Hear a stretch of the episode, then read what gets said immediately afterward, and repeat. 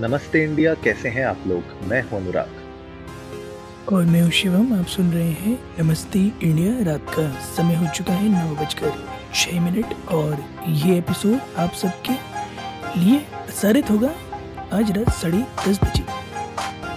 अच्छा अच्छा अच्छा अच्छा आकाशवाणी वापस आ गया है।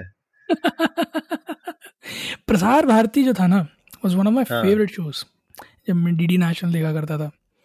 एक प्रसाद भारती और दूसरा खेत खलियानों से। वो मैडम आती थी बड़े प्यार से हम्म। बोलती थी आज हम बात करेंगे कुछ बीजों के बारे में। तब तक के लिए आप देखते रहिए खेत खलियानों से बहुत बहुत स्वीटली बात करती थी।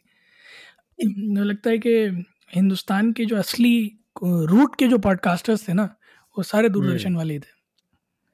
और नहीं तो क्या यार मतलब स्टार्ट उन लोगों ने किया था। आकाशवाणी हो भले टीवी में टेलीविज़न हो मैं जो भी पहले इनिशियली जितने भी आप देख लो सीरियल आते थे मुझे याद है। मतलब मुझे याद तो नहीं है बट पेरेंट्स बताते थे कि दो या तीन ही आते थे पूरे दिन में। पूरा कागज़? शोज़ तू तू मैं मैं?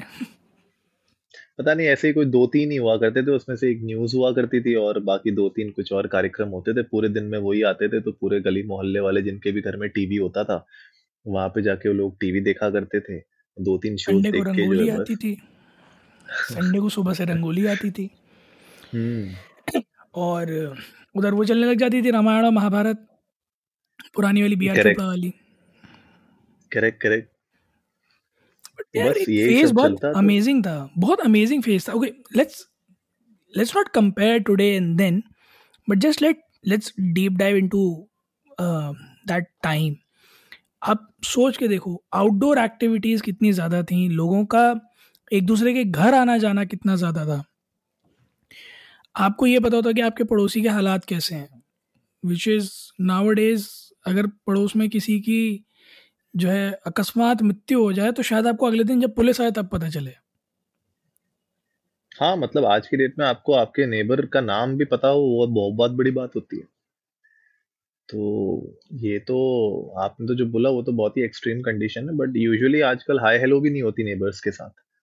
और जिस तरीके से सोसाइटी मतलब देखिए दोनों दोनों पहलू हो चुके हैं कि हम जितना ज़्यादा कनेक्टेड हो चुके हैं उतना ही ज़्यादा डिस्कनेक्टेड भी हो चुके हैं। मतलब दोनों ही side of the coin are flipping तो ये एक सबसे बड़ा चैलेंज है। पहले हाँ क्योंकि पहले आपके पास और कोई ज़रिया नहीं होता था। अब आपको जानना है कि भाई शिवम क्या कर रहा है तो instead of opening Instagram and checking के क्या कर रहा है वो, मैं शिवम से फ़ोन करके बात करूँगा या मिल लूँगा।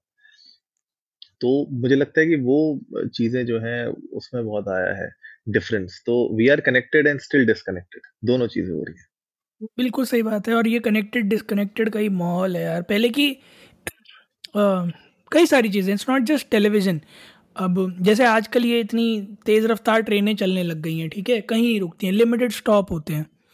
पहले की ट्रेनें या जो अभी भी एक्सप्रेस टर्न पैसेंजर ट्रेन हैं, उन्हें देखो, कितनी जगह रुकती हैं, फिर आपको कितनी अच्छी अच्छी कहानियाँ सुनने को मिलती हैं। जैसे आपने सुना होगा कि यहाँ इंजन बदले जाते हैं, इस आपके फादर या आपके ग्रैंड फादर ने कभी बताया होगा, अगर आपने ट्रेन से सफ़र किया तो कि अरे वहाँ रुकेगी, वहाँ इंजन बदलेगा। या फिर जब आप कभी देहरादून जाओ तो आपको पता चलेगा सिंगल लाइन की है, पता चला बीस मिनट से ट्रेन रुकी क्योंकि दूसरी क्रॉस कर रही है। There are so many things जो इतनी क्यूरियस क्यूरियस होती थी कि सिग्नल आप देखते थे, अरे डाउन होगा अप होगा। अब आजकल की ट्रेनों में चार घंटे, पाँच घंटे का सफ़र है, उसमें भी सारा एसी कंपार्टमेंट है। कुछ बाहर निकलने का कंसेप्ट ही नहीं है प्लेटफॉर्म पर कोई उतरता ही नहीं है। आई गेस वो जो जो जो मट्टी से जुड़ी वाली चीज़ें थी ना, वो भूलते जा रहे हैं लोग। अब आज के किसी बच्चे से पूछो आपको कैसे पता चलेगा कि ट्रेन चलने वाली है नहीं तो बता ही नहीं पाएगा। वो बोलेगा कि ऐप में नोटिफिकेशन आएगा ना कौन सी स्टेशन में और कहाँ कब चलने वाली है। पहले प्लेटफॉर्म नंबर रटे होते थे हमें कि इस ट्रेन का ये ट्रेन नंबर है ये प्लेटफॉर्म नंबर है तो इधर से आएगी। आजकल किसी को बोलो अभी देख के बताता हूँ गूगल पे।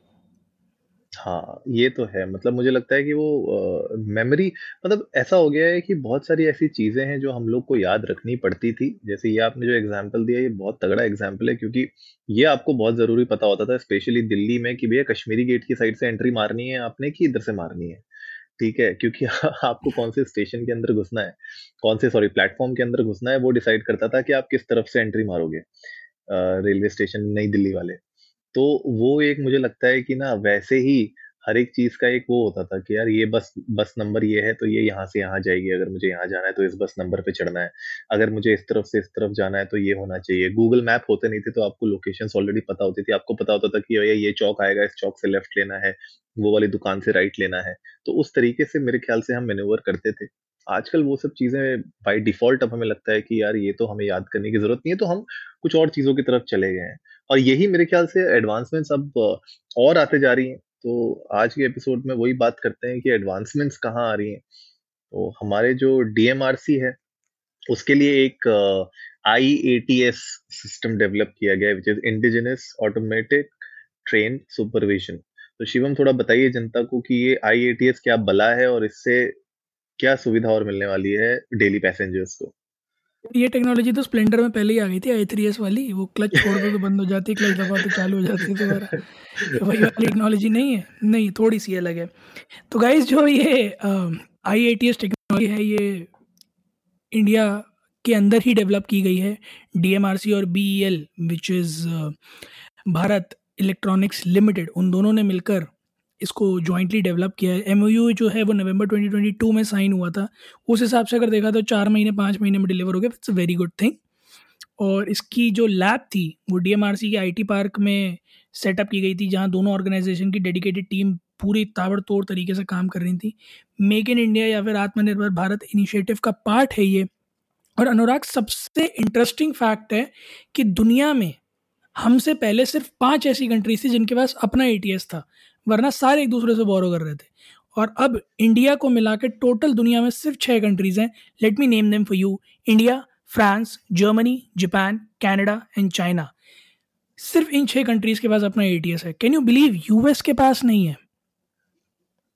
हाँ मतलब मैं भी हैरान था जब मैंने ये कंट्रीज़ के नाम देखे और उसमें लिस्ट में अपने नाम को भी देखा कि भैया इंडिया भी अब इस लिस्ट में शामिल हो चुका है तो मुझे बहुत अच्छा लगा। एंड uh, मुझे ऐसा लगा कि इस तरीके के सिस्टम को और इतने कम टाइम पे बनाना वो भी अपने आप में बहुत बड़ा चैलेंजिंग काम था।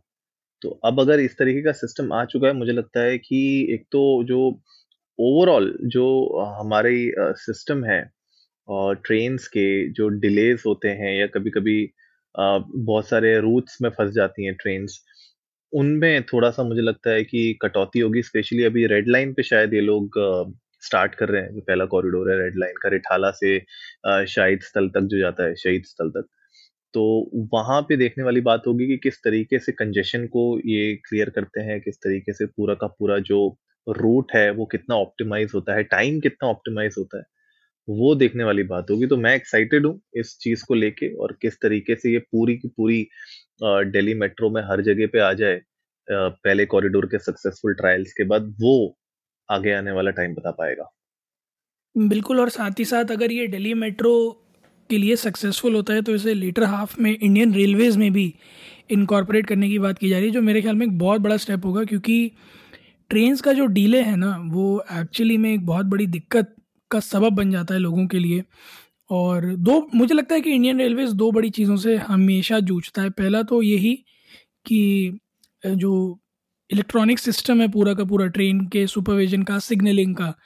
ये सारा का सारा कई बार आ, एक हैसल बन जाता है ट्रेन्स को ऑन टाइम स्केड्यूल में रन कराने के लिए।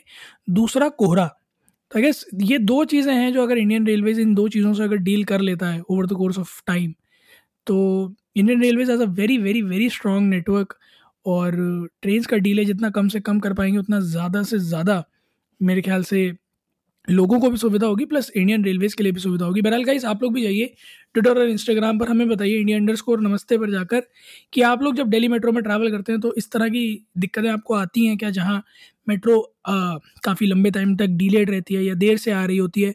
और क्या लगता है आप लोगों को इस आईएटीएस से क्या ऐसा ख़ास नया निकल के आ जाएगा इस पूरे डीएमआरसी के सिस्टम में, जो लोगों का दिन भर का कम्यूट थोड़ा ईज ऑफ़ कर देगा? हमें जान के बहुत अच्छा लगेगा।